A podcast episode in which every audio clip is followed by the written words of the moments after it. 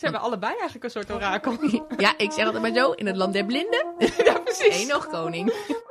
Dat zijn dus 2 landmachtofficieren. Al jaren werkzaam bij de Koninklijke Landmacht. Ja, jij wat langer dan ik. Welkom bij weer een nieuwe podcast. Ik ben Deborah. En ik ben Annemarie. Welkom bij Klapmok met thee. Hey Annemarie. Hey Deborah. En daar zijn we weer. Ja, we zijn hier weer. Hoppakee. Ja, absoluut. Ja, heb jij nog geld uitgegeven de laatste tijd? Ja, ik geef geld uit als water. Ja, dat dacht ik al. Nee, ik heb net toevallig de vakantie geboekt. Dus dat lekker. Is altijd wel even een hap in je budget. Hè? Ja, maar, we hebben het vakantiegeld ook nog niet binnen. Dus, nee, dit is nog van vorig jaar. Corona. Oh ja, dus, dat was allemaal nog over. Ja, ik heb nog zoveel vakantiegeld. Het hoeft er niet terug naar de schatkist aan het eind van het jaar. Nee, het ging ook niet op de hoogte. Het bleef gewoon in het potje vakantiegeld dat maar 1% overbleef of zo. Ja, dat je dat mag houden. Ja. Nee, in dit geval zat het in het... In het fonds. Hè. Ik wil zeggen niet het... het vakantiefonds. Het vakantiefonds. En dan mag je het houden. Ja, lekker. Ja, heerlijk. En dan kun je dus nu ook al een boekje vakantie boeken. Ja.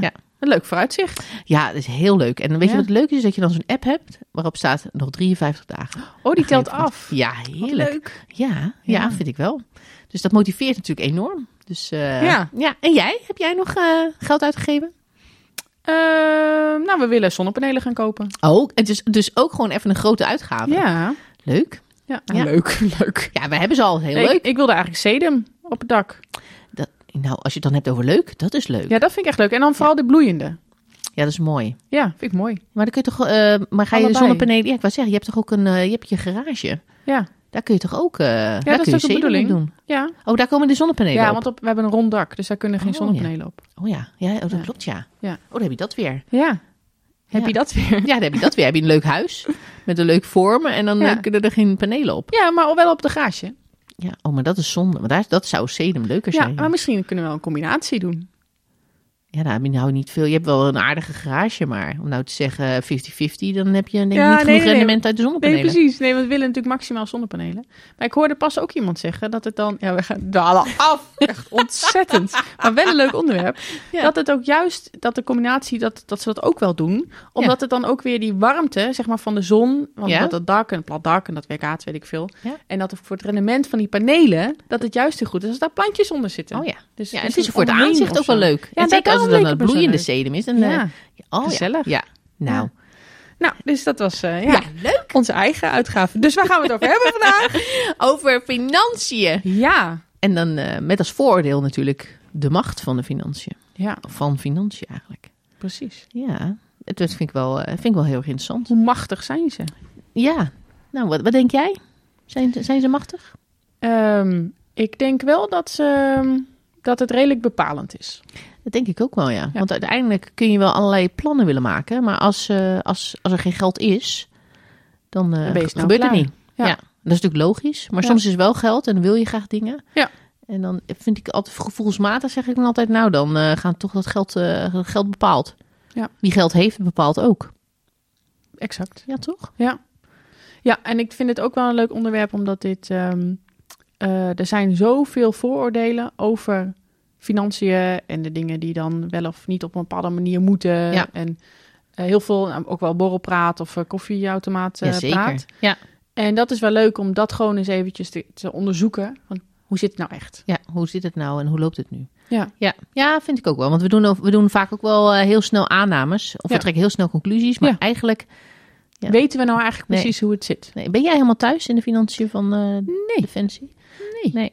Nou, als ik heel eerlijk ben, ik ben natuurlijk werkzaam bij D-Plan. Mm-hmm. Dan gaat het alleen maar over het doen van nieuwe aankopen. Hè? Hoe gaan we de krijgsmacht vormgeven? Wat hebben we daarvoor nodig? Mm-hmm. En dan moeten we spullen kopen. En dan zie je natuurlijk, dan heb je alles te maken met financiën. Ja. Maar ik moet heel eerlijk zeggen, ik vind het wel lastig. Mm-hmm. Want, aldoende leert men, zeg ik altijd maar. Maar als je mij nu vraagt, weet je nu feilloos hoe van voor naar achter de financiën werken... ik denk dat ik een heel eind kom. Maar ik durf niet te beweren dat ik het nou allemaal feilloos weet. Nee, en ik krijg wel eens ook het vooroordeel naar mijn hoofd geworpen. Dat, dat heel veel juridische dingen aan zitten. Dus ik zal het dan wel weten. Ja. Maar dit is ook zo specifiek. Ja. En nee, ik zit niet in de comptabiliteitswet. Weet je wel, dat zijn, ja precies. Nee, is niet iets wat ik dagelijks moet opzoeken of zo. Dus dat is niet wat parate kennis is. Nee. Nou, ik denk dat het dan hoog tijd is dat we gewoon met iemand om de tafel gaan zitten die dit wel allemaal als parate kennis heeft. Gaan we doen. Dat lijkt me ook. Nou, gaan we even naar luisteren dan. Ja, en dan zitten we weer in Den Haag. Jazeker. We mochten weer een keer. Ja, de hele wereldreis afgelegd. Ja. Met alle opbrekingen in de stad. Allemaal opbrekingen, maar het is ons gelukt. Ja. We zijn er. En we zitten hier aan een hele mooie grote tafel bij de hoofddirecteur Financiën en Controle, mevrouw Ellen Bien. Welkom. Ja, fijn. Bedankt dat we hier mochten zijn. En, superleuk dat het eindelijk plaatsvindt. Ja, nou het is gelukt. Ja, we hebben een paar keer moeten verzetten. Dus, nee, precies. Met al die corona-perikelen tussendoor. Ja, drukke agenda's. Yes. Maar het is gelukt. En daar zijn we heel blij mee. We hebben natuurlijk heel veel vragen en we zijn naar heel veel dingen heel erg benieuwd. Dus eigenlijk, nou even als opening, opwarmetje, hoe staan we er eigenlijk voor? Financieel gezien, of in het algemeen? Nou ja, we zijn natuurlijk heel erg blij. Hè? We hebben 3 miljard gekregen. 10,7 miljard voor deze komende kabinetsperiode, dus de komende 4 jaar. Er zit een oploop in. Hè? Dit jaar, we hadden al bij de miljoenennota 95 miljoen extra gekregen. Toen bij de behandeling van de miljoenennota kregen we nog een keer 300 miljoen extra. Nu 500 miljoen voor 2022, dus we hebben bijna een miljard extra uit te geven dit jaar. Dus dat is natuurlijk enorm positief. En met dat geld halen we in 2024 en 2025 het Europees gemiddelde. Dat is natuurlijk heel mooi, maar structureel is die 3 miljard. En dat is minder dan Europees gemiddelde. En nog lang geen 2%. Dus het is heel positief en toch ook wel weer jammer. Ja, we hebben meer te wensen eigenlijk. Zeker, ja. En we zijn nu natuurlijk heel erg aan het kijken, wat gaan we doen voor die 3 miljard structureel? En ja, dat lang niet alles past, dus er moeten harde keuzes worden gemaakt. En dat is nog wel echt lastig. En zeker als je ook natuurlijk de geopolitieke spanningen, jullie zijn natuurlijk wel op een heel actueel moment hier. Ja, dan wil je natuurlijk veel meer kunnen investeren. Ja, want hoe moet ik dat nou zien? We weten, er komt nu zoveel geld bij. En dan is het nu ook een feestje dat de krijgsmachtdelen gaan zeggen, ja, wij kunnen dit, wij zouden dit nodig hebben, wij willen dit doen en dat kost zoveel. En dat het een soort verdeling gaat worden. Ja, daar zijn we natuurlijk al heel lang mee bezig. Hè? We hadden voor de verkiezingen al en daarna voor de formatie natuurlijk dingen voorbereid. Hè, van wat wij dachten dat nodig was en hoe we het in grofweg wilden verdelen. Hè? En dat staat nog steeds overeind. Hè? We hebben natuurlijk vorig jaar de Defensievisie 2035 gemaakt.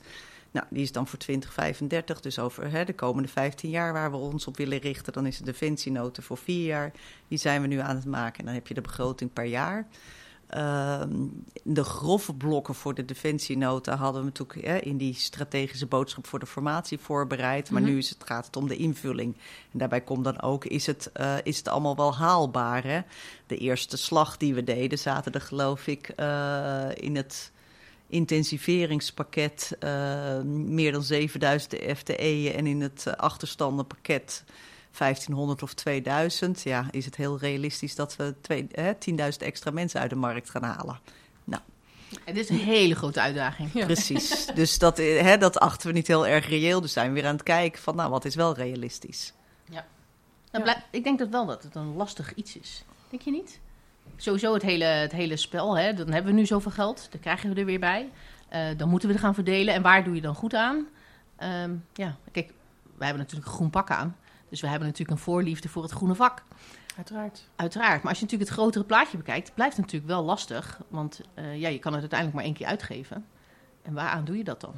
Ja, we kunnen wel ineens 100 tanks gaan kopen. Maar, maar dat is natuurlijk ook nog, die heb je natuurlijk dan ook niet in 1 keer. Nee, dus er zijn 2 dingen denk ik hier relevant. Hè? De politiek, hè? In het coalitieakkoord is een richting meegegeven waaraan hoe de verdeling ongeveer moet zijn. Hè? Dus van de 3 miljard hebben ze gezegd 1,15 miljard is voor het wegwerken van achterstanden. Vastgoed, IT, instandhouding. 500 miljoen is voor verbeteren van arbeidsvoorwaarden, loongebouwen enzovoort. En de rest is voor intensiveringen. Hè? Dus de grove verdeling is al door de politiek aangegeven. En daarbinnen krijg je natuurlijk weer inderdaad de discussie van hoe ziet dat er ongeveer uit. Nou, daar zijn voor dat het regeerakkoord was al heel veel sessies geweest, ook met de krijgsmachtraad. Nou, we vinden het nu bijna een paar keer per week sessies klaar plaats. Omdat ze dat, het is lastig hè, van waar doe je nou uiteindelijk goed aan? Waar intensiveer je dan in? Intensiveer je in diepstrijk, in space? Hoeveel moet er naar innovatie? Hoeveel moet er naar special forces? Hoeveel moet inderdaad, als je kijkt van wat is er realiseerbaar? Nou, het is een heel gebeuren, zullen we maar zeggen. Ja. Ja, ik heb nog even een vraag over die politieke verdeling, zeg maar. Want hoe komt dat dan eigenlijk tot stand? Hoe moet ik dat zien? Wie maakt die verdeling al dat er zoveel gaat naar personeel, zoveel gaat er... en dan zo. Waarom krijgen we dat? Waarom mogen we dat niet zelf doen?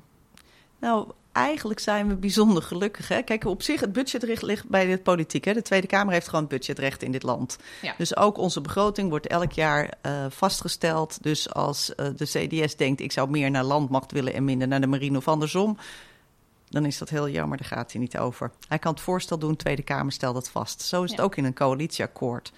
Uiteindelijk bepaalt de politiek wat zij de prioriteiten vinden. Nou, waar ik echt heel erg blij mee ben, is dat de politiek heeft gezien dat we achterstanden hebben. Hè? Want meestal vinden ze toch het interessanter om in nieuwe ontwikkelingen te investeren. Mm-hmm. Ja. Dat we nu meer dan 1 miljard hebben gekregen voor het wegwerken van achterstanden, zijn we heel erg blij mee. Daar hebben we ook wel een goede lobby voor gevoerd, hè? Om duidelijk te maken wat onze achterstanden zijn. En dat je daar ook echt iets mee moet doen. Hè? Je kan niet 30 jaar bezuinigen en dan vervolgens alleen in nieuwe dingen investeren. Ja, dus dan blijft al het andere liggen. Die boodschap aan de politiek die heeft geholpen. Hè? Dat hebben ze ook gezien. Dus zij hebben dus ook gezegd, nou dan is er ook ruim 1 miljard voor die achterstanden. Plus het geld wat we al bij miljoenennota hadden gekregen. Dus dat is echt, echt bijzonder dat die boodschap goed is overgekomen. En ja, ze gaan er dus ook over. We leven in een parlementaire democratie. Ja. En wat je ziet is eigenlijk hebben we dus grofweg 3 grote blokken gekregen. Wat dus best bijzonder is. Want als je kijkt verder in, er zit een budgettaire bijlage bij het coalitieakkoord. Dat is voor heel veel ministeries is dat ook echt op allerlei kleine maatregelen uitgeschreven hoeveel waarvoor is. We hebben eigenlijk ongelooflijk veel vrijheid gekregen om het zelf verder in te vullen. Ja. Dus dat is ook heel fijn. Ja, dus dat gevoel dat de politiek het bepaalt, valt eigenlijk reuze mee. Nou ja, op hoofdlijnen dus wel. Maar zij kijken wel naar ons om te zien hoe het moet worden ingevuld. Ja, precies. Ja. En is dit dus hetzelfde idee als die schotten waar we wel eens over horen? Dat zoveel is voor personeel en zoveel is voor materieel. Gewoon in zijn algemeenheid, als we het over financiën hebben. Is dat ook omdat het op die manier is vastgelegd? Ja, op zich. Hè, je hebt in de begroting heb je inderdaad een verschillend artikel voor personele uitgaven en materiële uitgaven. En alle onze investeringen in instandhouding zitten in het Defensie Materieelfonds. Dus we hebben eigenlijk 2 begrotingen. We hebben het hoofdstuk 10 Defensie als onderdeel van de Rijksbegroting. Daar staat de personele uitgaven en de materiële uitgaven op. En ja, dat heet een voedingsartikel voor het Defensie Materieelfonds. En alle investeringen en alle instandhouding zitten in het Defensie Materieelfonds. Daar mogen we ook niet zomaar tussen schuiven. En het Defensie Materieelfonds hebben we ingesteld omdat investeringen nogal grillig verloop kennen. Soms langer duren of je wil iets naar voren halen. In het Defensie Materieelfonds mag je altijd je geld houden. In een gewone begroting zegt de politiek, als je geld over hebt, gaat het terug naar de generale middelen. Dat geldt dus niet voor onze investeringsmiddelen. Dat mogen we altijd houden en schuiven. Dus dat is voor ons heel erg gunstig. Wij hebben daar dus aparte afspraken over gemaakt. En op je exploitatiedeel, dus zeg maar gewoon jullie lonen en salarissen, opleidingskosten, daar mag je als je aan het eind van het jaar over hebt, mag je de eerste % houden en de rest gaat terug naar de schatkist. Nou, zorgen wij dat we nooit overhouden. Heel goed. Dus wij leveren geen geld in.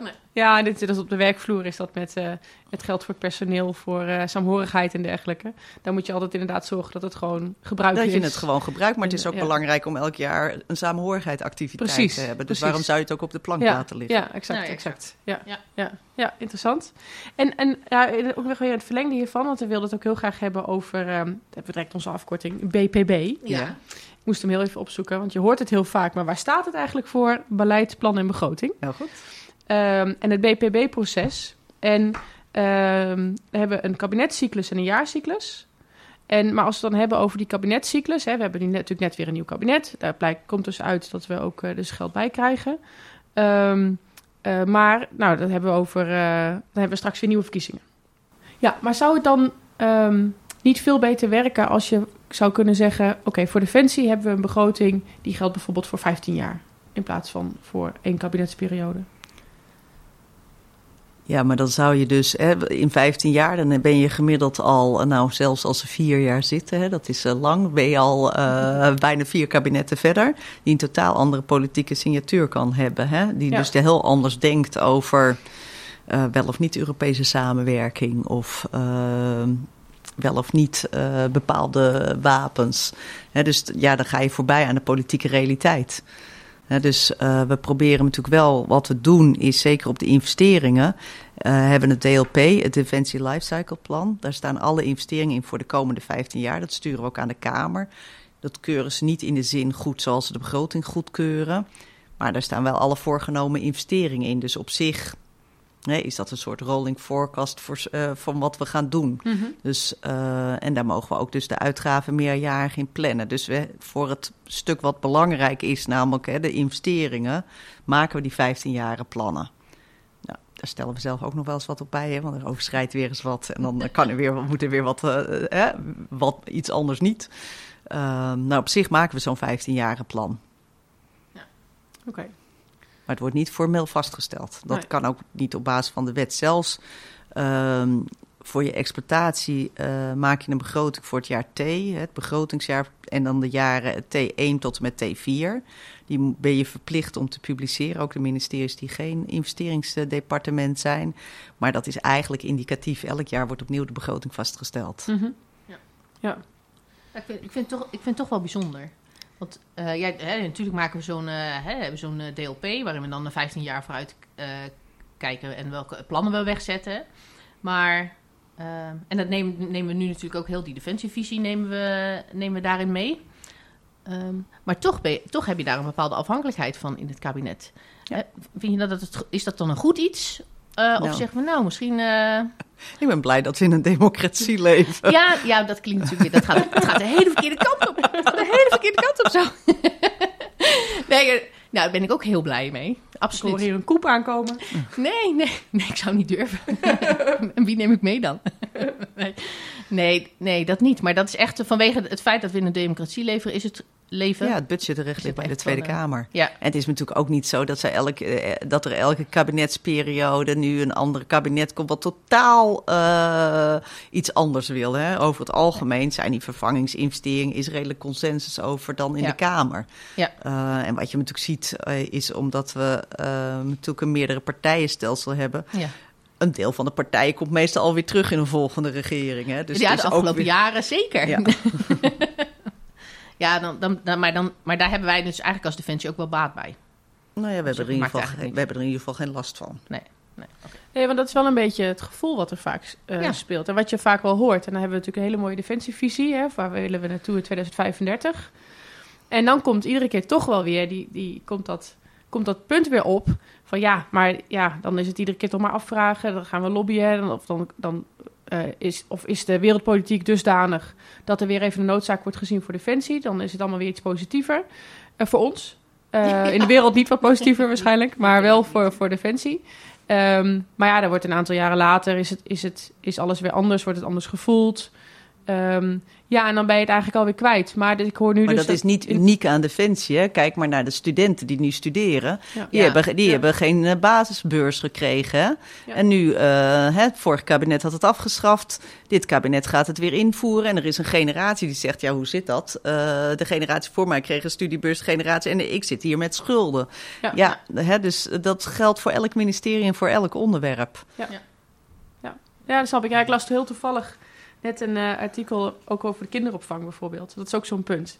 Dat je in bepaalde landen heb je dat... bijvoorbeeld in Zweden, dan heb je dat... of in ieder geval in Scandinavische landen is dat dan gratis... of is dat heel goedkoop. En er gaan dan ook stemmen op van... we zouden in Nederland zou je ook moeten zeggen... Hè, stel je wil dat hier ook... dan zou je dat ook voor langer vast moeten leggen. Want zodra je weer bepaalde partijen hebt die mee regeren... die gaan dat niet op een agenda zetten... omdat die weer andere waarden hebben, zeg maar... die dat dan weer... anders zien. Dus dit is inderdaad, het is niet alleen Defensie. Nee. Nu hebben we natuurlijk ook... we gaan op missie. En dan hebben we tijdens de missie een bepaalde behoefte aan bepaald materieel. En dat kopen we dan aan. Dat wordt dan ingevoerd in de missie. En dan is de missie afgelopen. En dan kost het ons heel veel geld om het materiaal weer terug te brengen. Hè, de invoerrechten die dan betaald moeten worden richting Nederland. Of hoe zit dat? Invoerrecht betalen we bijna nooit over materieel. Nee. Dat wordt voor militair materieel meestal gewoon geweefd. Ik weet even niet het Nederlandse woord. Geschorst, dat is het goede Nederlandse woord. Je betaalt wel BTW bij invoer. Hè. Als het nog niet in Nederland is geweest, betaal je daar BTW over. Hè. De eerste keer dat iets binnen de Europese Unie wordt ingevoerd, betaal je BTW. Ja. Dus als het nog niet in de Europese Unie is geweest, betaal je BTW. Ja, dat is gewoon een wettelijke verplichting waar ook Defensie aan moet voldoen. Maar invoerrechten betalen we meestal niet. Dus het is echt die BTW. En ook, wat we soms ook doen als we schaffen het aan en we willen het brengen naar missiegebied, dan kan je het ook in een douanedepot zetten, zodat je het niet invoert.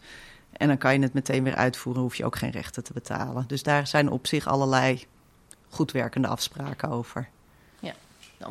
Ja, dus met name die BTW wat destijds... dit is natuurlijk ook zo'n verhaal wat al heel lang...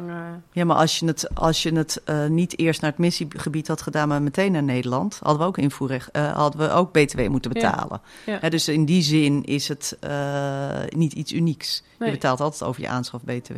Ja. Dat blijft altijd een beetje een raar iets. Ik snap dat het zo werkt hoor. Maar dat voelt als een beetje, dit is allemaal overheidsgeld. Daaruit worden wij ook weer betaald. Hè? Ja, precies. Het is heel goed dat wij heel veel BTW betalen. Als het gekoppeld wordt aan mijn eigen portemonnee, dan kun je me niet genoeg BTW. Maar toch blijft het een raar iets dat het zo in elkaar steekt, hè? Ja, maar wat zou dan de uitzonderingsgrond zijn? Want dan is er altijd een uitzonderingsgrond voor alle gebieden. En we krijgen dus een uitzonderingsgrond, hè, dus op invoerrechten hebben die dus ook. Ja, precies. Ja, de uitzondering is natuurlijk dat we als Defensie heel bijzonder zijn. Zeker. Staat ook, dit regeerakkoord heeft ook letterlijk opgenomen dat er aandacht moet zijn voor de bijzondere positie van Defensie. Dus die kunnen we nog eindeloos gebruiken bij allerlei discussies. Dus het staat nu gewoon vast dat we bijzonder zijn. Zeker. Dat is heel goed, heel goed. Ja. Ik heb wel eens gehoord dat het ook wel eens ook in het contact met het ministerie van Financiën, dat het er wel eens zo'n punt is. Ja, zeker. We hebben wel veel discussie ook over BTW, hoor. Er is in 1964 een lijst gemaakt van welke goederen, militaire goederen, zijn uitgesloten van BTW. Nou, daar staat bij ons, dat was op basis van de industrie die toen in dat land aanwezig was. Hè, dus bijvoorbeeld, wij betalen geen BTW over marineschepen. Italië betaalt geen BTW over jachtvliegtuigen. Dus we hebben nu eindeloze discussie met Financiën, omdat onze vliegtuigen in Italië worden in elkaar gezet. Italië in vrijstelling heeft, vinden wij dat ze daarmee in de Europese Unie zijn ingevoerd en wij geen BTW zouden hoeven betalen. Klinkt op zich goed. Een mooi argument. Denk de Belastingdienst vooralsnog anders over, want die zegt ze zijn van Amerikaanse makelij en je voert ze in de Europese Unie. Dus je moet de BTW over betalen. Nou ja, daar kan je dan eindeloos discussie over voeren. Nou, het is toch wel een interessant bedrag, de BTW over de F-35. Zeker, dus we zijn ook nog niet uitgediscussieerd. Nee, heel leuk. Ja, want ik weet, er zijn bijvoorbeeld ook landen waar je, als je op uitzending gaat, dan betaal je ook geen, loonbelasting en zo. Of je uitzendtoelagen, dat zijn ook van die dingen. In Australië, geloof ik. Is dat zo? Ja, dan hou je veel meer, die houden echt verschrikkelijk veel geld over als die op uitzending gaan. Ja, dus daar worden ze wel als bijzonder gezien. Ja. Maar wij dus ook. Maar hier dus ook. Ja. En die relatie dan met het ministerie van Financiën, is dat goed? Is dat goed? Ja, ieder heeft zijn eigen rol. Het ministerie van Financiën is de hoeder van Rijkschatkist, zoals het mooi heet. Dus die zijn altijd heel kritisch op hoe wij het geld besteden. Kijk eens naar doelmatigheid en doeltreffendheid. Dus die zijn in die zin de checks en balances in het systeem. Wij zitten heel vaak met Financiën overigens op één lijn, hoor. Wat de vragen die wij hier intern stellen, stellen zij vervolgens meestal aan ons. Hebben we dan ook meestal een goed antwoord op. Hè? Je denkt toch vaak een beetje op dezelfde manier. Ik vind ze over het algemeen buitengewoon redelijk. Ja. Nou, dus het is wel belangrijk om een goede relatie te hebben met, jazeker, met de Minfin. Ja. Ja, want goed, dat is ook zoiets wat dan nog wel eens zo, waar je mensen wel eens over hoort. Kijk, Financiën heeft natuurlijk een hele machtige positie, omdat uiteindelijk alle stukken met financiële consequenties die in de ministerraad moet. Er is een speciaal blokje op het formulier voor de ministerraad.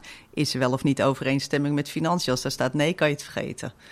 Dus in die zin moet je eindeloos mensen doorpraten tot je die overeenstemming wel hebt. Ja. Ja. Maar ja, dat hebben we natuurlijk intern ook. Hè? Als we natuurlijk intern allerlei dingen willen doen en het kost geld. En je hebt niet overleg met de FOC of wat. Ja, dan geldt hetzelfde. Ja, precies. Kijk, ja. Je kan niet iets willen uitgeven. Nee hoor, dus enige budgetdiscipline is best goed. Ja, vinden we misschien niet altijd even leuk.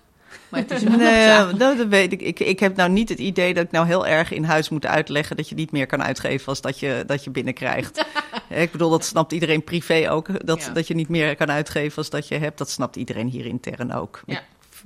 Tuurlijk wordt er af en toe aan wensdenken gedaan, maar over het algemeen snapt iedereen prima wat onze rol is. Ja. En als we dan naar het hele taken-middelen-idee kijken. We hebben tijdens de HDV ook nog eens college gehad over financiële dingen.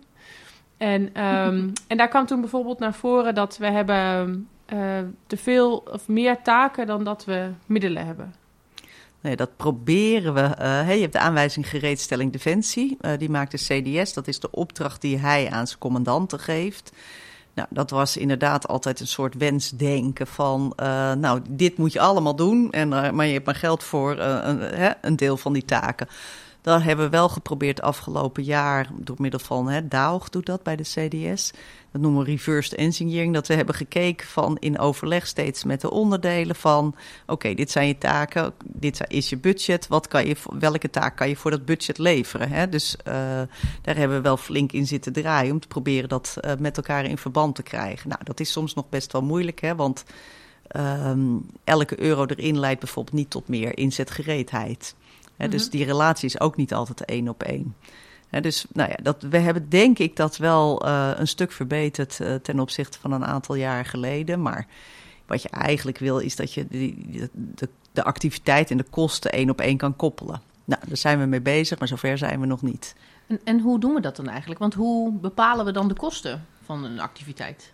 Ja, we zijn bezig met een project, dat heet Inzicht in Kosten, een hele voorspelbare naam. Hè, waar we aan het kijken zijn van, wat kost de inzet nou? Hè? We zijn uiteindelijk wil het een cost-to-readiness model ook ontwikkelen. Hè, van wat kost de extra, hè, als je in plaats van 30 dagen en 5 dagen gereed staat, wat zijn dan de extra kosten? Kunnen we wel een soort inschatting van maken, maar heel scherp hebben we dat niet. Wat kost het nou als je een wapensysteem meer inzet? Wat zijn dan de extra kosten? En wat kost die überhaupt over de levensduur? Ja. Dat proberen we bij de investering, kijken we daar altijd naar. Hè? Dus dan kijken we niet alleen naar de investeringskosten, maar naar de kosten over de hele levensduur. Dus we nemen ook de exploitatiekosten mee. Ja. Dus we proberen dat inzicht wel meer te krijgen, maar dat doen we nu alleen vooraf. En dat heet extra comptabel, dus het wordt niet in de administratie vastgelegd. En we willen er uiteindelijk naartoe dat je uit de administratie dat soort kosten kan halen. Ja. Intracomptabel heet het dan. Ja, en als ik zoiets nou doortrek naar onze nationale inzet. Ik weet dat we zo'n catalogus hebben met wat we allemaal zouden kunnen doen. Als er dingen zijn waar we ondersteuning kunnen leveren, dan staan we ook al snel klaar. Hè? Dan zijn we er ook gewoon van en dan komt de hele can-do-mentaliteit naar voren. En wat ik heb begrepen is dat daar een vast bedrag eigenlijk voor staat. Ja. En is dat het systeem, is dat goed dat dat zo is? Of lopen we hier eigenlijk heel veel mis? Nee, we lopen helemaal niks mis. Dat wordt altijd keurig afgerekend. Hè? Dus we hebben een budget, FNIC heet dat. Financiën Nationale Inzet kader, denk ik. Dat is een vast bedrag op onze begroting. Daar wordt, hè, als jullie nu ingezet worden, worden jullie loon en salaris daar niet voor... Hè, want die worden al betaald, dus het gaat echt om de extra kosten. Ja. En dus als wij de zandzakken doen in Limburg, bij wijze van spreken... dan de mensuren, die zijn al betaald. Dus het gaat dan echt om de extra inzet. Die worden daaruit betaald. Dus het ministerie dat ons inroept... Ja. Als het FNIC niet voldoende is, moeten ze de extra kosten daarvan betalen. Nou, daar is eigenlijk nooit gedoe over. Nee, dus dat is eigenlijk gewoon heel goed afgedekt. Ja. Er zijn goede afspraken over. Ja. Ja, want dat is zo'n heel leuk onderwerp. Zeker ik ben als jurist werkzaam. En je krijgt al snel als het over overeenkomsten gaat. Of over... ik zit dan bijvoorbeeld bij het Leidings- en Trainingscommando. En dan valt het nationaal... het NTC. Nationaal... Ik ga maar zo even opzoeken. Trainingscentrum. Dat is hem. Het Nationaal Trainingscentrum in Vught valt daaronder. En dat is een hele bijzondere... Waar, omdat daar gebruik wordt gemaakt... ook door de brandweer en de politie en allemaal... die dat ook als trainingscentrum gebruiken... dat daar dus voor betaald wordt. En dat is eigenlijk een uitzondering... dat daar dus eigenlijk geld zeg maar bij komt. Terwijl dat normaal is, kan je niet zomaar... verdienen wil ik het bijna niet noemen, maar in ieder geval... Oh ja, op zich, kijk, als zij daar gebruik van maken... dan maken wij daar ook kosten voor. Precies. En slijt ook, ja. we hebben dat centrum daar neergezet. Dus ja. Terecht natuurlijk ook als zij het mede gebruiken... dat ze er ook voor betalen. Ja, ja. Maar dat is natuurlijk binnen de overheid is dat natuurlijk wel lastig. Je kan niet zomaar winst maken. Hè. Dat zijn, ja, daar moeten bepaalde... Wetmarkt en overheid. Ja, precies. Dus daar moeten speciale constructies voor bedacht worden... om dat in te regelen. En ja. Nou, dit is toevallig eentje, omdat het binnen mijn eigen eenheid natuurlijk valt... Wat natuurlijk wel heel interessant is en waar je direct, wat een bijzondere variant dan zo is, waarbij dat mogelijk is gemaakt. Ja, en waarom dat gedaan is, hè? Stel je voor, wij zouden ook onze lesfaciliteiten kunnen verhuren voor congressen. En dat zouden we dan heel goedkoop kunnen doen, omdat het uit de belastingmiddelen al betaald is. En dan is de wetmarkt en overheid die zegt, je kan dat niet zomaar doen. Ja. Want dan ga je oneigenlijke concurrentie aan, hè? Dus dan moet je marktconform tarief rekenen. Ja, leuk. En toch weer even een juridisch blokje ingefietst. Zo, nee, hij zou bijna bij HDFC gaan werken. Ja, het staat op je wensenlijstje, toch? Jazeker. Dat dacht ik. Ja. Kunnen altijd goede militairen gebruiken. Dat is een beetje ook sollicitatie nu. Ja, dat weet ik niet. Nee, maar ik vind het wel interessant. Ik werk zelf bij D-Plan en bij CVI. Dus ik ga over alle... Wij gaan over de IT-middelen binnen Defensie. Jij gaat over alle... Nee. Maar dat mag. Nee, dat is een te grote broek. Oh. Kan ik niet aan, past niet, doe ik niet ook. Ja, plannen zitten altijd heel dicht tegen de FNC-functie aan, toch? Juist. Ja. Ja, daar word ik af en toe ook wel eens geconfronteerd. Heb je dat wel overlegd met de HDFC? Nee, maar dat ga ik nu doen. En dan pas kunnen we door. Hey, maar het is natuurlijk iets, dat moet je leren. Hè? Want we worden helemaal niet financieel opgevoed eigenlijk als militair. Ja, wij proberen ons wel binnen te dringen in alle opleidingen. Hè? Dat we daar onderdelen kunnen verzorgen om dat wel te proberen. Ja nee, maar dat is ook. Ik heb een masterclass Finance en Control opgezet voor de hogere legerleiding. Omdat ik wil dat ze allemaal snappen hoe het werkt. En ook hoe het in het Haagse werkt. Ja en het is een hele leuke cursus met een hele rare afkorting. oh, leuk! Ja. Ja, ga het eerst even opzoeken. Ik ga hem even pakken. Ja, bedankt voor deze... Ja, die wil ik wel benoemen. Ja, dat mag. Leuk. Die wil ik ook wel doen. Ja, dat mag ook. Maar het is dus inderdaad wel, als je dan geplaatst wordt bij de plannen, is het inderdaad wel eventjes dat je denkt, goh, je moet je echt wel gaan verdiepen in hoe nu alle financiën, hoe dat loopt, hoe al die lijnen lopen. Ja, en je ziet dus eigenlijk, hè, wij hebben veel militairen, soms komen ze wel uit het FNC-domein en soms komen ze echt van een heel ander iets. En eigenlijk vindt iedereen het ontzettend leuk om... Hè, want uiteindelijk heb je altijd met geld te maken. Ja. Hè, om een tijdje hier te zitten en te snappen hoe dat werkt. Oh, het is heerlijk als je eenmaal begrijpt hoe de hazen lopen. Ja, echt. Ja, maar hoe de financiële middelen lopen. Je begrijpt zoveel meer dan wanneer je dat niet doet. Precies. De FOFNIF. Ah, de FOFNIF. Ik was... Als men de FOFNIF, dat is vakopleiding openbare financiën voor niet-financials. Ja. Oh, dat is toch echt iets voor ons? Ja. En als mensen hier komen, dan doen ze altijd eerst de FOF-H, de vakopleiding openbare financiën voor hogere ambtenaren. Zodat ze inderdaad ook de hele context van de Rijksbegroting ook kennen. Ja. Ja, nou precies. Je hoort er allemaal wat van. En dan hebben we een HDV-opleiding gehad. Dan zitten 4 uurtjes dat we over financiën praten, over dat hele anderhalf jaar. We vinden er allemaal wel heel veel van. En we vinden er allemaal wat van. We vinden vooral dat het allemaal anders moet natuurlijk. Ja. Maar eigenlijk weten we helemaal niet waar we het over hebben. Want wat wel grappig is dat je heel vaak ziet als je als je cursus ergens geeft, dat ze helemaal verbaasd zijn dat AHDC eigenlijk best wel normale mensen zijn. En dat ze ook gewoon het defensiebelang voorop hebben staan. Ja. Hè? Wij zijn natuurlijk niet een of andere boeman die niks wil. Nee, wij willen dat de organisatie kan werken. Ja, wel binnen de budgettaire kaders. Ja. En ze zeggen ook altijd, betrek ons naar de voorkant. Dan kunnen we met je meedenken hoe het wel kan. Ja. Hè? Als dat we achteraf moeten zeggen, sorry, maar dat kan niet. Ja. Nou ja, het is ook gewoon zo hoor. En we weten het ook. En toch zit er iets in ons, hè? Laat ik het even breed trekken. In ons, dat we dat dan toch vergeten. Of toch we iedere keer bewust van gemaakt moeten worden. Ja. Maar het geldt nog heel veel. Nou, ik heb het idee dat we redelijk goed overal bij betrokken worden, hoor. Ja. Zeker in ieder geval bij alle grote dingen. Ja, al fijn. Nou, dat klinkt in ieder geval dus heel goed. Ja, toch? We gaan een beetje afronden, denk ik. Nou, lijkt me goed. Ja. En we wilden natuurlijk in deze aflevering hebben over de macht van financiën. Juist. In hoeverre heeft financiën de macht? Volgens mij hangt het heel erg van kabinetsperiode tot kabinetsperiode af. Als je kijkt, hè, we hebben nu afgelopen periode, zaten 4 partijen in het kabinet. Wat gebeurde er? Van elke partij de vicepremier en de premier overlegden met de 4 fractievoorzitters. En daar werd heel veel besloten. En dan mocht Financiën het in het spreadsheet zeggen, als ik het heel plat zeg. Ja, ja. Dat is niet goed. Dat is en niet goed voor de rijksbegroting, is niet goed voor de positie van Financiën en uiteindelijk ook niet voor de politiek. Want je wil, het gaat over belastinggeld, dat wil je zo doelmatig en doeltreffend mogelijk besteden. Nou, ik ben heel benieuwd wat voor... Sigrid Kaag is nu minister van Financiën, welke rol zij zal pakken. Zij is ook vicepremier, dus dat helpt enorm. Hè? Dus ze zitten in die zin heel dicht op die besluitvorming. Dus dat is handiger. Hè? De vorige minister van Financiën was geen vicepremier. Dan zit je er toch net wat verder vanaf. Mm-hmm.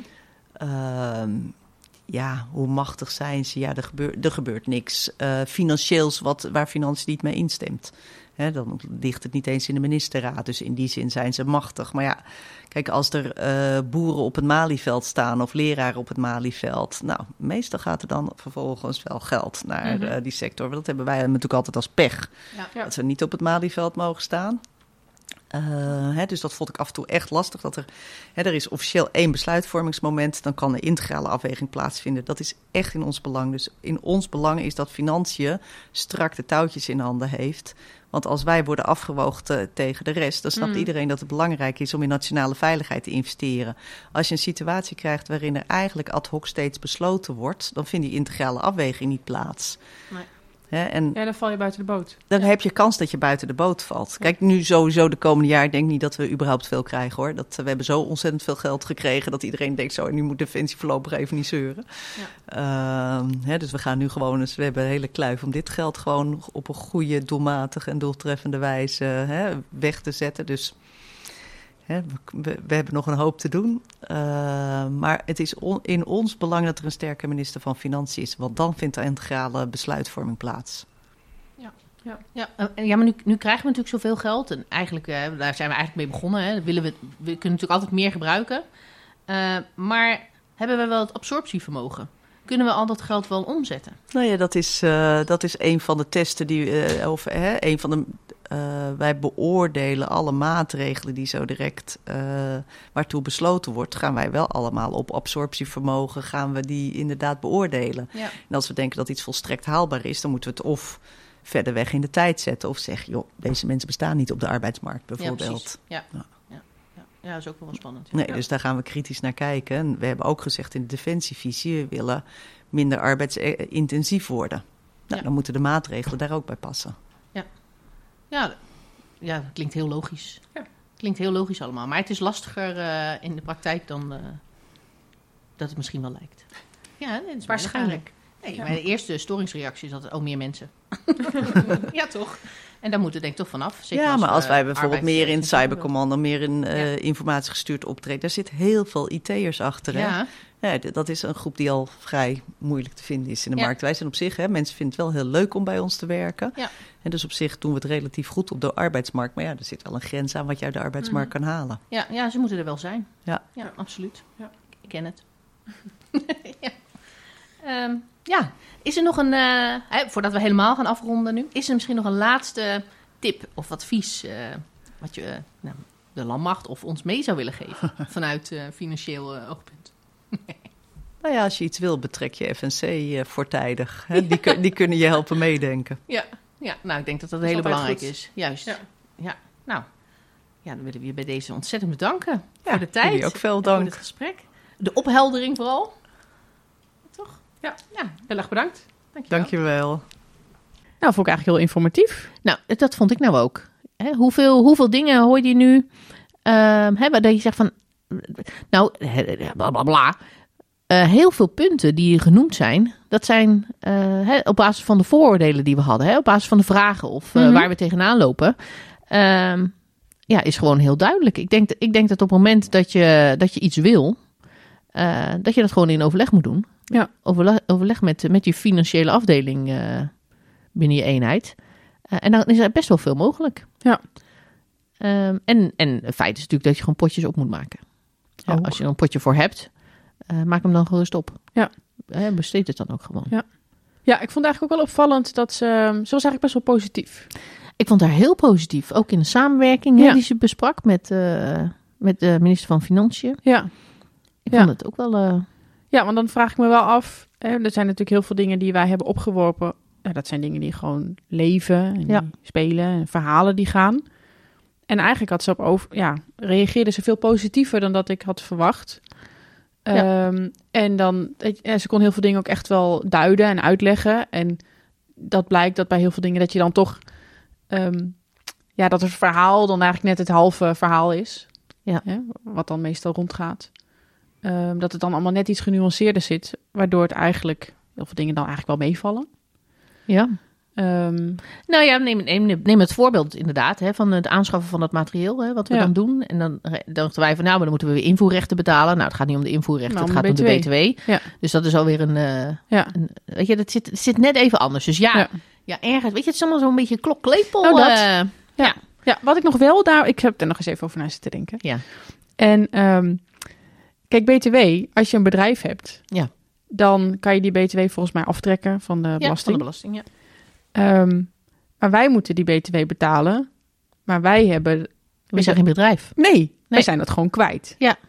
En toch... Kijk, ik snap op zich haar punt wel. Ja, daar worden dan ook weer de salarissen van betaald. Maar je bent toch met geld aan het schuiven. Want Defensie is dat geld dus wel kwijt. Ja. Dus het is wel onderdeel van ons budget. We moeten dat wel budgetteren. Dat wij ook ergens BTW over moeten betalen. Ja, en het gaat weer ten koste van in aantallen, hè? Dus je koopt iets minder omdat je BTW moet betalen. Ja, ja. Dus om dan te zeggen, maar weet je, dat op die manier wordt dan ook weer, kan ook weer het salaris worden betaald. Ja, maar we hebben ook weer meer geld uitgegeven om die BTW te kunnen afdragen. Ja. Weet je wat? Je komt in een soort cirkeltje. Ja. En je bent nog steeds... wat voor ons natuurlijk een beetje vreemd voelt... ben je intern de overheid met geld aan het schuiven. Ja, allemaal hetzelfde geld. Ja. Met die schatkist. Ja, precies. Ja, nou ja, goed, dat is natuurlijk wat ik zei. Als het inderdaad bepalend is voor hoeveel geld er overblijft... en waar mijn salaris van wordt betaald... betalen die BTW, zeg ik. Maar doe het vooral. Maar het is natuurlijk eigenlijk gewoon heel gek. Toch wel, hè? Ja, het blijft iets. Maar dat zal vast... Kijk, als je in die wereld zit, dan zal dit heel logisch zijn. Ja, dat je denkt, wat zitten ze nou te wauwelen? Maar, maar wij staan er nog net iets verder buiten. Ja. En het blijft toch een beetje met geld schuiven. Ja, nee, precies. Ja. Precies, dat is ook zo. Ja, dat is ook zo. Oké. Interessant. En wat vond jij dan... kijk, want we gaan natuurlijk geen koep plegen of zo. En het is heel goed dat we een democratie hebben. Ja, en dat... 15 jaar lang defensiebudget hebben. Dat is toch ook weer wel. Ja, precies. En dat is inderdaad het budgetrecht. En we hebben natuurlijk deze aflevering heet de macht van het ministerie van Financiën. Maar je zou kunnen zeggen de macht van de politiek. De macht van de Tweede Kamer. Je zou hem nog veel breder kunnen trekken. Oh ja, maar daar heb ik ook wel een mooie anekdote over. No. Ja, maar kies je pin maar. Oké. Want ik snap op zich dat er wordt bepaald hoeveel geld er naar een ministerie gaat. Ja. Maar waar ik me toch nog wel een beetje over verbaas... is dat er dan ook wordt bepaald... hoe dat geld wordt uitgegeven. Ja. En dat dus die schotten alvast worden vastgelegd. Ja. En dat er zoveel voor personeel en zoveel voor dit. En investeringen. Zoveel voor... Ja. En dat het eigenlijk best wel... Kijk, dan mogen we de details nog wel binnen het ministerie doen. Maar toch, als ik het zo hoorde... gaat het best wel ver nog... in hoeverre wordt bepaald wat waar naartoe moet gaan. En dat had ik eigenlijk niet zo scherp. Dat ook dan kennelijk bij dat budgetrecht hoort. Nee, dat klopt.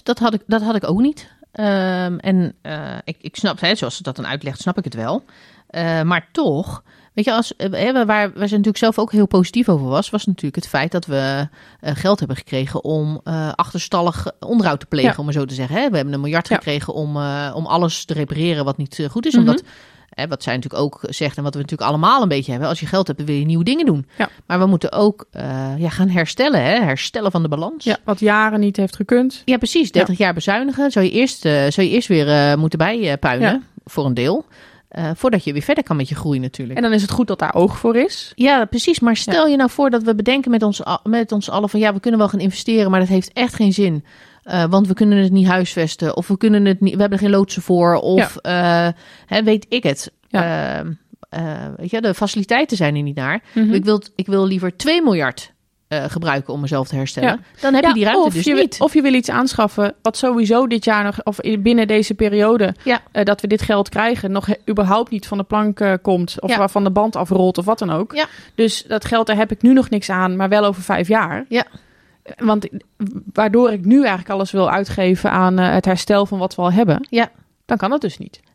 Nee, dan is dat toch een beperking. En goed, ja, we hebben het over. Het zijn natuurlijk immense bedragen waar we het over hebben. Maar stiekem gaat het ook heel hard. Ja, er zijn ook immense dingen die moeten gebeuren. Ja, nou, dat is absoluut zo. Ja. Dat is absoluut. Ja. Maar ik vind het wel... en ja, het blijft lastig hoor. Het blijft lastig, want welke keuze maak je dan? Hè? Kijk, dat hebben wij natuurlijk pauzeloos. Er is natuurlijk maar een beperkte zak met geld. En die moet gaan naar de juiste dingen. Maar hoeveel discussies er gevoerd worden van wat zijn dan de juiste dingen? En ten koste van wat doe ik iets wel en niet? Ja, dat blijft lastig hoor. Dat moet je zo in samenspraak doen.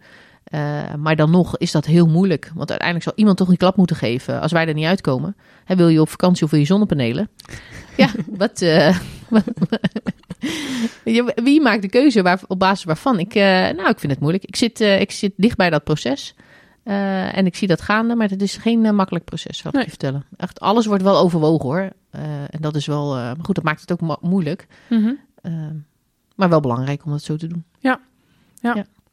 Maar waar ik nog even over terug wilde komen. Ja. Hè? Jij zei over de politiek hè, en dat zij bepalen hoe of wat.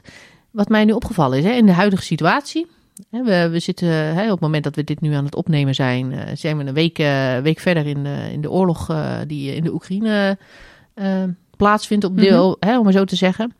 En wat natuurlijk heel mooi is dat alles, over alles wordt weer nagedacht. Hè? Maar wat voor Defensie heel goed is dat die dreiging natuurlijk heel dichtbij is. En we daar als Nederland een bepaalde rol in willen spelen. Of zouden moeten kunnen vervullen. Mm-hmm. En dat we erachter komen dat misschien niet haalbaar is. Of ook die discussie over de 2% NAVO-norm, die komt natuurlijk ook nu naar voren. Ja. En, dat ineens die noodzaak wordt gevoeld. Ja, zeker. Maar ja, dat is natuurlijk altijd. Hè. Dat is natuurlijk. Ik weet niet of wij het al in een podcast vaker hebben gezegd, maar je hoort het natuurlijk ook. Defensie is natuurlijk een soort van verzekering. Hè. Heb je eigenlijk niet nodig totdat er wel een oorlog is in Europa. Of heel dicht bij huis. Waar je misschien wel op zou willen reageren of wat dan ook. Ja, dan moet je dat wel kunnen. Maar het is ook juist daarvoor. Ja. Want door het hebben van een sterke krijgsmacht voorkom je dat het dichtbij komt. Omdat jouw potentiële tegenstander al weet dat het geen zin heeft om dingen te gaan doen. Omdat hij zich al wel 2 keer bedenkt. Omdat wij te sterk zijn. Ja. En misschien niet eens aan Nederland alleen, maar samen met onze partners. Ja, het heeft ook een afschrikkingswerking. Exact. Ja. En dat is natuurlijk het hele idee. Wij zijn niet voor oorlog. Nee. Door het er zijn, zorgen we dat er vrede is. Juist. Ja. Ja, en schrikt het af om het überhaupt in je hoofd te halen. En dan merk je dat door de jarenlang... dat hele gevoel van veiligheid... wordt dus helemaal die noodzaak niet gevoeld... dat er een sterke krijgsmacht moet zijn. Want ja, waarom zou je die hebben? Want we hebben helemaal geen dreiging. Er is toch niks aan de hand? Precies. Ja, en dan merk je nu dat mensen toch gaan voelen... ook mensen die uitspreken dat ze niets met Defensie hebben... en dat ze het allemaal maar niks vinden... maar nu toch wel in gaan zien dat het toch wel goed is dat er iets is. En ook voor de landmacht... dat het toch wel handig is om dingen op de grond te hebben. Ja, nou ja, absoluut. Ja, absoluut. Maar ja, weet je, daarvan hoeven wij niet overtuigd te worden. Nee, wij wisten dat al. Maar goed, en dan vind ik het wel leuk wat je dan ziet gebeuren. Hè? Dan zie je in de Tweede Kamer, zie je dan inderdaad minister Hoekstra... die dan toch roept van nou luister, dan moeten we misschien wel terug naar de tekentafel... om te kijken naar het akkoord wat er nu ligt, of dat dan wel voldoende is... en of er dan voldoende geld naar Defensie is gegaan. Ja.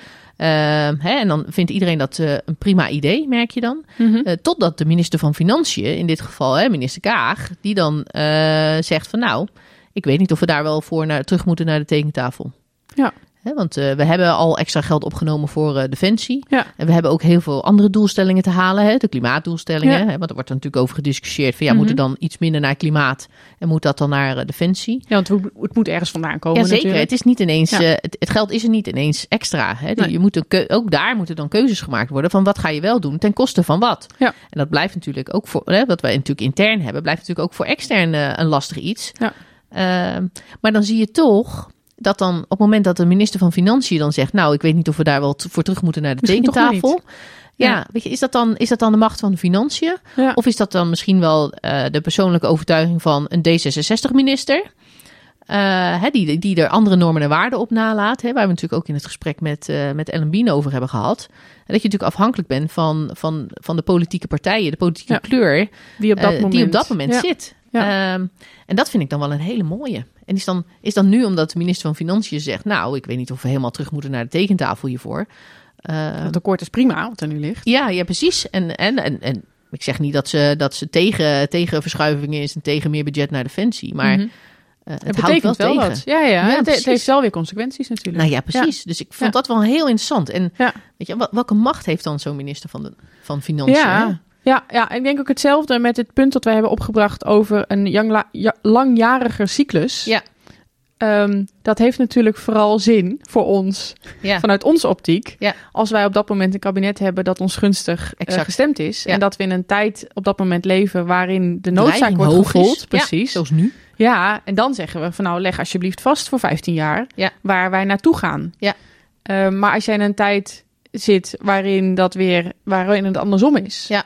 Nou, dan natuurlijk liever niet. Nee. Want dan zitten we 15 jaar vast aan... doe maar eens rustig aan, Defensie. Want, aan beleid waar we niet op zitten te wachten. Ja, dus dat is natuurlijk ook weer... Je kan natuurlijk daar wel twee kanten mee opgaan. Ja, maar ik denk, is ook een kans, maar ook niet. Ja, maar wat denk ik wel... Kijk, een democratie, nou wat ik net al zei... dat is natuurlijk absoluut. Dat is de kern... Waar we al van uitgaan. Dus dat absoluut is dat natuurlijk altijd goed. En moeten we daar niet aan willen tornen. Maar... Ik denk dat het hele idee om langjariger te kijken... is ook juist dat je verder in de toekomst kan kijken... waar willen we naartoe groeien. Ja. En omdat heel veel... als we het hebben over investeringen en bepaalde plannen, platformen... We hebben natuurlijk al een aflevering gemaakt over innovatie... en met de speedboten. En hoe zorgen we dat we op een goede manier... naar de toekomst toe bezig zijn met het opbouwen van platformen. Ja. Dat heb je mogelijk niet binnen een kabinetsperiode... dat je dat van A tot Z hebt afgedekt en hebt geregeld. Dit zijn natuurlijk langere lijnen die je eigenlijk uitzet. Ja. En dat is natuurlijk het idee van een langjariger budget... wat verder kijkt dan een kabinetsperiode. Daarmee kan je dus een grotere lijn uitzetten. Ja, nou ja, dat gaf ze natuurlijk ook wel een beetje aan... dat ook wel kan. Hè, met name in dat de Defensie Investeringsfonds... Hè, wat je of Materieelfonds. Ja, dat is het heel goed. Had. Ja, nou, dat is natuurlijk die investeringen die we doen. Ja. Kijk, we doen niet een investering voor 4 jaar... en dan kijken of het dat nog blijft. Hè. Als we nu bijvoorbeeld grote uitgaves willen doen... omdat we inderdaad op zoek zijn naar een bepaald platform... Ja. Dan doe je dat ook. En dan commit je daar ook wel aan. Ja. Maar, heel eerlijk gezegd, als je dan elke 4 jaar... is het wel afhankelijk van hoeveel geld komt erbij en gaat er af. En voor ons is het natuurlijk met name het nadeel... als er geld afgaat, dan moet je wel keuzes maken... ook in de gedane investeringen. Kan ik dit dan wel doen? Of kan ik dit dan niet doen? Ja. Weet je, dus het ligt wel vast. Hè? Dus ergens heb je hebt wel een klein beetje ruimte... om te zeggen van, luister, we maken langjarige plannen... of meerjarige plannen om... om in de toekomst te kijken, hè, met keuzes maken die we doen, of keuzes die we moeten maken in het kader van aanschaf van materiaal bijvoorbeeld. Hè, want dat leg je toch vast voor een lange periode. En daarom is het ook heel belangrijk dat je dat heel zorgvuldig doet. En ook toekomstgericht. Maar dan is het wel fijn als die balans daar wel in blijft. En dat je niet te veel moet gaan fluctueren in hoeveel geld je wel en niet krijgt. Dus het blijft. Het kan een beetje. Ja. Want we kunnen die visie wel 15 jaar lang verder kijken. Maar misschien willen we wel nog verder kijken. Of misschien... precies. Ja, precies. En die commitment die je dan nu krijgt van het kabinet... die kan over 4 jaar misschien wel heel anders zijn. Ja. En dat maakt het wel onzeker. De vraag is of je dat als land niet gewoon moet willen. Hè? Om iedere keer weer een nieuw idee te hebben. Weet je wel? Je wilt toch ook ergens naartoe bouwen met je land? En ik snap best wel dat dat dan weer... maar het is een democratie, dus wees blij dat je in een democratie leeft. En dat is dan een consequentie van de democratie. Hè, dat je elke 4 jaar weer iets nieuws hebt. Maar misschien over sommige dingen wil je toch als land ook gewoon verder vooruit kijken. Een groter plan. Een groter plan moet er dan zijn. En daarmee voorkom je ook dat als je op korte termijn moeilijk het geld weg kan zetten... omdat je op dat moment tekorten hebt of omdat je... niet zomaar ineens van een jarenlange bezuinigingen naar ineens... We kunnen weer geld gaan uitgeven. Dat heb je niet van de een op de andere dag. Kan je dat geld niet kwijt, zeg maar. Ja. Niet alles. Hè? Nee. Dat is natuurlijk dan de grote uitdaging. Ja, precies. Daarmee kan je dat denk ik ook wel pareren. Omdat je naar een groter plan kijkt. Omdat je niet het binnen een vastgestelde periode eigenlijk allemaal moet hebben weggezet. Ja. Maar omdat je naar een groter doel toe gaat. Of omdat je naar het over een langere termijn kan bezien. Ja, maar dat zou dan alleen maar werken. Als je het dan toch over een democratie hebt, dan zou dat alleen maar werken als je daar dus niet alleen het kabinet, maar de hele Kamer achter dat plan hebt staan. Ja. En dat je niet ineens straks... Moet het een gedeeld beeld zijn? Ja, precies. Wij als Nederland moeten dat met z'n allen willen, zeg maar. Want dat is lastig hoor. Maar dat is dus wel het gevolg van het hebben van de democratie, is dat je dat dus wel moet hebben met z'n allen. Ja. Oh, dan kom je wel weer mooi in de whole of society approach. Hè, waarin eigenlijk iedereen betrokken wordt bij wat willen we nu. Een gezamenlijke strategie. Juist. En dan niet afhankelijk is van een kabinet die er zit. Want inderdaad, kijk, ik ben natuurlijk helemaal eens met dit idee. Ik vind dit een fantastisch idee. Maar wel op het moment dat er een kabinet zit, wat inderdaad, wat jij net al zei natuurlijk. Wat ons wel goed gezind is. Juist. Ja. Hè, als het natuurlijk weer een kabinet zit wat ontdenkt, nou, krijgsmacht, hè, laten we het lekker allemaal, vrede op aarde, laten we het allemaal gezellig houden met elkaar. Ja, dan ben ik misschien niet zo blij met deze visie. Nee, precies. Nee, dus ik zeg goede ideeën, maar of we er inderdaad... of het inderdaad ooit gaat vliegen, ik weet het niet. Het is wel een mooie gedachte. Ja. Het is wel een mooie gedachte om over oorlogstuig te praten. Ja. Dat is steeds een beetje dubbel, hè?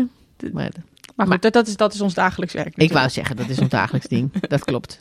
Maar goed, wel natuurlijk helemaal wat je zegt. Hè? Je kan, als wij natuurlijk gewoon een mooie, robuuste krijgsmacht neer kunnen zetten, dan heeft dat ook een afschrikking. Ja. Absoluut hoor. Ja. Dus investeren in die verzekering. Die je hopelijk nooit hoeft te gebruiken. De verzekering, ja. Heel goed.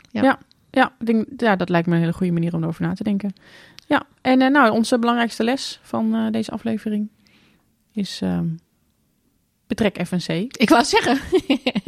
Ik zie jou echt kijken, waar ga je naartoe? Ik dacht, waar ga je naartoe? Ja, de belangrijkste les die ik heb inderdaad is... Heb je geld? Of wil je iets doen? Heb je plannen? Zorg dat het gedekt is met geld. Je moet altijd zorgen dat financiën mee is. Juist. En dat de jurist mee is. God, een hoop mensen. Zijn hele belangrijke adviseurs. Ja. En als die zeggen, je hebt een heel goed plan. Ja. Dan heb je ook echt een heel goed plan. Ja, dat is goed. Ja. En inderdaad, hoe eerder je betrekt in het proces. Ja, hoe eerder ze makkelijker kunnen meedenken met je. Hè? Laat ze meedenken. Dat bedoel ik, ja. Ja, er zitten heel veel raakvlakken met de juridische wereld.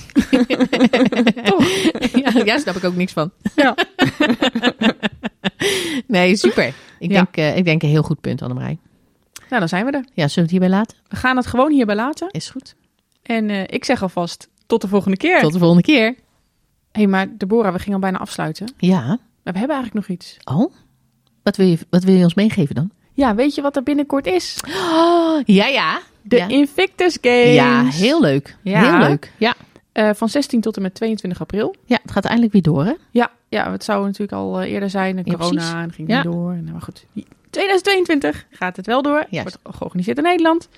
In het Zuiderpark in Den Haag. Ja, en, leuk. Ja, dat wordt wel een hele grote happening. Is dat niet iets waar we voor kaartjes voor moeten scoren, Annemarie? Moeten we eigenlijk wel doen. Ja. Ik heb de vorige 2 edities ook mee mogen maken. Ja, precies. Ja, ik hoor je er altijd zo positief over. En in Toronto. Ja. En dat is echt... Dit is heel bijzonder. Ja. Ja, ik ben heel benieuwd. Ik zou het graag een keer mee willen maken. Ja, dus eigenlijk moeten we er gewoon heen. Ja. Maar ik wil hier ook heel graag nog een aflevering over maken. Nou, dat lijkt me heel goed. Dus alvast de vooraankondiging gaan we gewoon doen. Juist. En maar voor nu, voor iedereen, check de website van Invictus Games die dit jaar gaan plaatsvinden. Juist. En ga er vooral heen, regel kaartjes. Ja. En ga bijvoorbeeld de rolstoelbasketballers bekijken. Of... er zijn heel veel gave sporten waar je naar kan kijken. En het is gewoon heel bijzonder. Ja.